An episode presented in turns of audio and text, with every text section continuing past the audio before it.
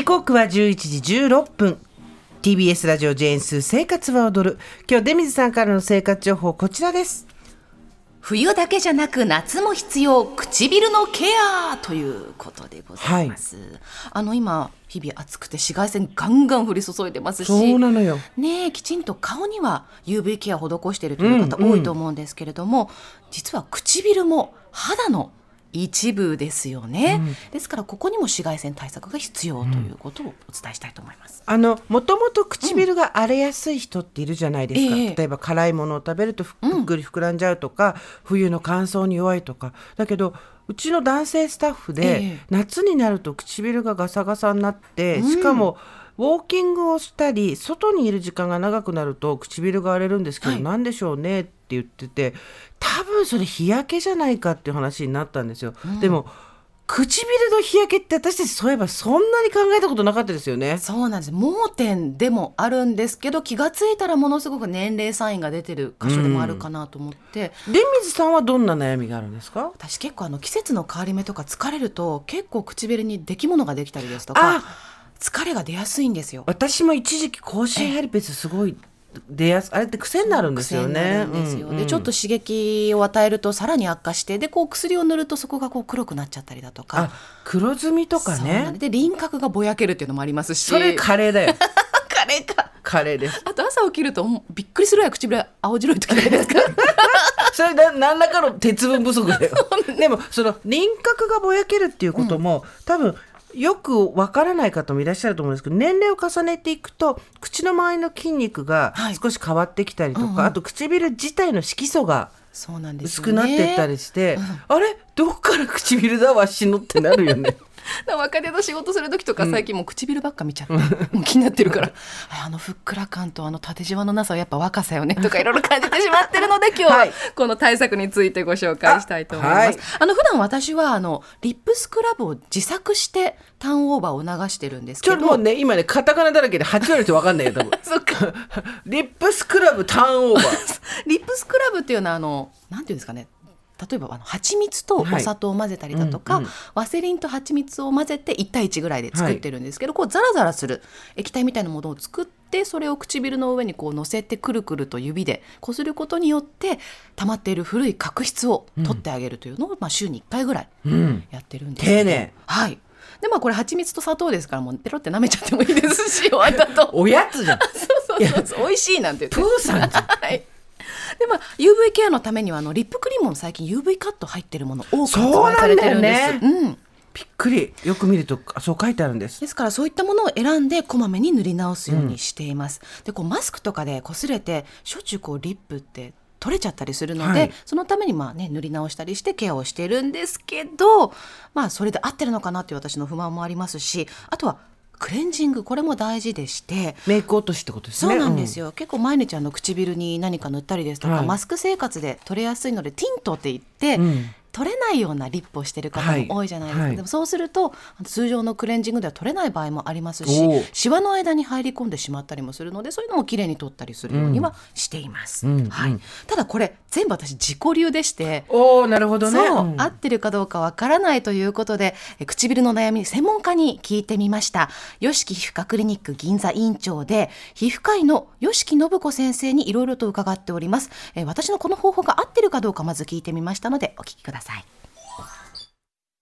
蜂蜜が昔からあの抗菌作用があって保湿作用もあるので唇に塗ることは推奨されてきていて良いと思うんですで砂糖に関してはあまり聞いたことがないのでそれがどこまでちょっと根拠があるのかっていうのは難しいかなと思うんですね。蜂蜜とワセリンを混ぜて塗ったりすると保湿になって良いので寝る前にそれをするっていうのがおすすめだと思うんですね。紫外線対策についてなんですけれども UV リップを塗るっていうのは一般的に行われていることでそれも一つの方法だと思うんですがただ UV の成分にかぶれてしまう方も、まあ、デリケートな方の場合はいらっしゃいますのでそういう方の場合はメイクをする時に少しファンデーションを塗ってしまうっていうのが実はおすすめなんですね。えー、ワセリンか何かで薄く保湿してその上からパウダーファンデーションを少し唇に塗るんですね、まあ、ヘリの部分を中心に塗っていただくんですけれども。でその上から口紅をしていただくとあのファンデーションというのはかなり UV 効果がありますしかぶれないのでそのやり方がおすすめです。あとメイクの落とし方なんですけれどもこすらないようにというのはだ口紅が残るとそれが沈着して黒くなるとかそういうことはないですし、まあ、それはほとんど俗説なんですね。そんなに神経質に落とす必要はないです。で食事したりなんかしてるともう夜寝る頃にはだいたい口紅って取れちゃってるものなのでクレンジングで唇をあまり落とそうとしなくていいと思うんです粘膜の部分なのであの他の皮膚の部分に比べるとやはり唇は弱いんですねですからクレンジング量であの唇をクレンジングするというのは乾燥してしまうかもしれないですね。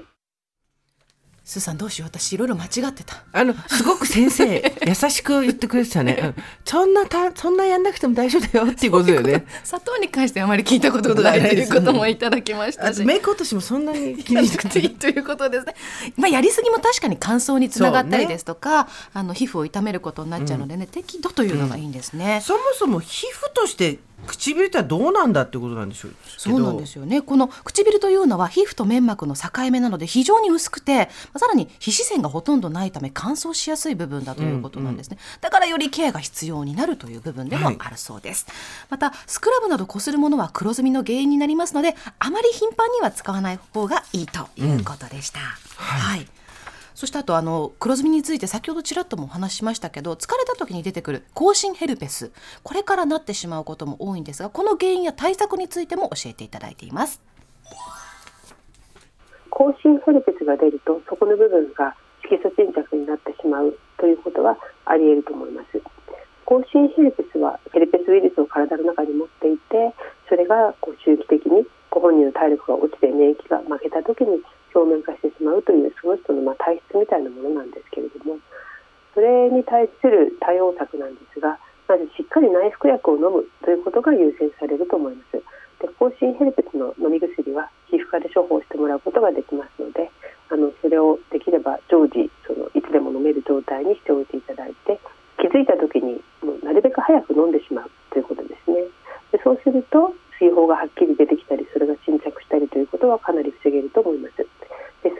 もし出てしまった場合なんですけどもその水泡を触ったり潰したりすると周りに移ってしまうので水泡が出ている間は絶対触らない方が良いです。1週間くらい経って乾いて治ってきたら今度は紫外線対策をします。でパウダーファンデーションなどを上からしっかり塗っていただいて紫外線対策をすれば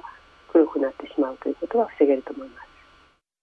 なるほど。ファンデーション塗っていいんですね、ね、唇にね。なんか落とすことに関してそこまで深刻にならなくても、うん、まあすごく落ちづらい口紅の場合は難しいかもしれないけどそれよりは保護してあげる方に力を入れた方がいいみたいだね。うん、ですね、うん、ですから普段からバームやワセリンを塗ることでも防げるということなんですね。で何も塗っていないという方はぜひ塗るように心がけてください。うん、あとはサプリなどでビタミン B を摂取するのもいいということなんです。はいでは続いては夏の唇荒れの原因と対策です。うん、はい。では吉木先生に聞いてみましょう。夏の唇ケアに関してですが、夏はやはり紫外線で荒れてしまう。あの紫外線によって乾燥するとか、その乾燥した部分からさらに紫外線が入ってシミになってしまうとか、そういうことは唇でも起こり得ますので、ある程度そのファンデーションで唇も少し、まあ、濡れる範囲はですけれども UV 対策をしていただくですとかあと口紅も結構紫外線カットになりますのであのそういうものを使ってケアしていただくとよろしいです。唇が荒れて皮がめくれてしまうとか焼けそうになってしまうとかそういうふうになった場合まず大切なことは絶対に皮をむしらないことですね。皮がめくれてくると人からこう見えてしまうので気になって取ってしまう方が多いんですけれどもそれをやると治らないし色素沈着になることがあります。とにかくワセリンとか、まあ、バームとかそういうものを持ち歩いてまめに保湿をするようにしていただいて、うん、触らないということが大切ですねあとはその荒れた部分を隠すためにグロスを塗ってしまう方がいるのですがグロスは荒れた唇には刺激になりますのでそれはちょっとおすすめはできないです。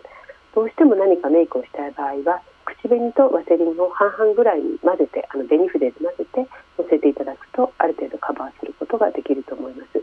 あと夜寝る前に蜂蜜とワセリンを混ぜて唇にたっぷりのせてラップのようなものをのせてあのちょっとこうパックしていただくんですね。それを23分やってから、まあ、お休みいただくと早く治ってくると思います。うん、ものすごく参考になりますね。グロスを塗ると刺激になるけどワセリンと口紅は半々のものを塗るのはいいんだ、うん、ねいいですね。これはやりたいな。あとねあの紅筆っていうのはやっぱ使った後綺麗にしたりですとかちょっとした心がけてね、はい、いろんな対策ができそうですね、うんうん、さあでは急なんですけれども、はい、ここでクエスチョンです、うん、食事をした後ついやりがちなこと唇に良くないこととは一体何でしょうか？ベロベロ舐め回す。おおいい線いってますよ。正解はこちらです。唇のケアで大切なことなんですけれども食事の後にこうゴシゴシ拭いてしまう方がいらっしゃるんですけれどもティッシュとかあとはまあウェットティッシュですね。なんか消毒の、まあ、アルコールとかついているようなものとかああいうので唇を拭くことはあの唇の原因になりますので拭かないでティッシュ系でも柔らかいものでしたりとかハンカチのようなもので軽く拭うようにして食事の後はまあリップクリームとかバームなどで保湿をしていただいた方がよろしいです。あと唇を舐める癖があると言いますがあれは乾燥の原因になるのでしない方がいいです。唾液の成分というのは意外に刺激になります。赤ちゃんがよだれを垂らすとね口の周り荒れたりしますけれども唾液にはいろいろ分解酵素とかね入ってますのでそういうものがつくと乾燥してしまいます。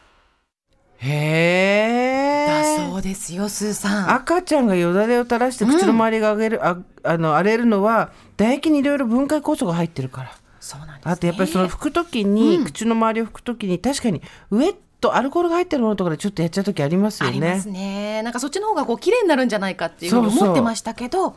乾燥の原因になるので、うん、なかなかおすすめできないということで柔らかいもので拭いてください、はい、ということでした。今回勉強になったのはとにかく刺激をしない、うん、保護をするっていうことが大事だっていうのが、夏の季節にも言えるのが分かりました。そうですね。皮膚ですのでいたわって大事にしていきましょう。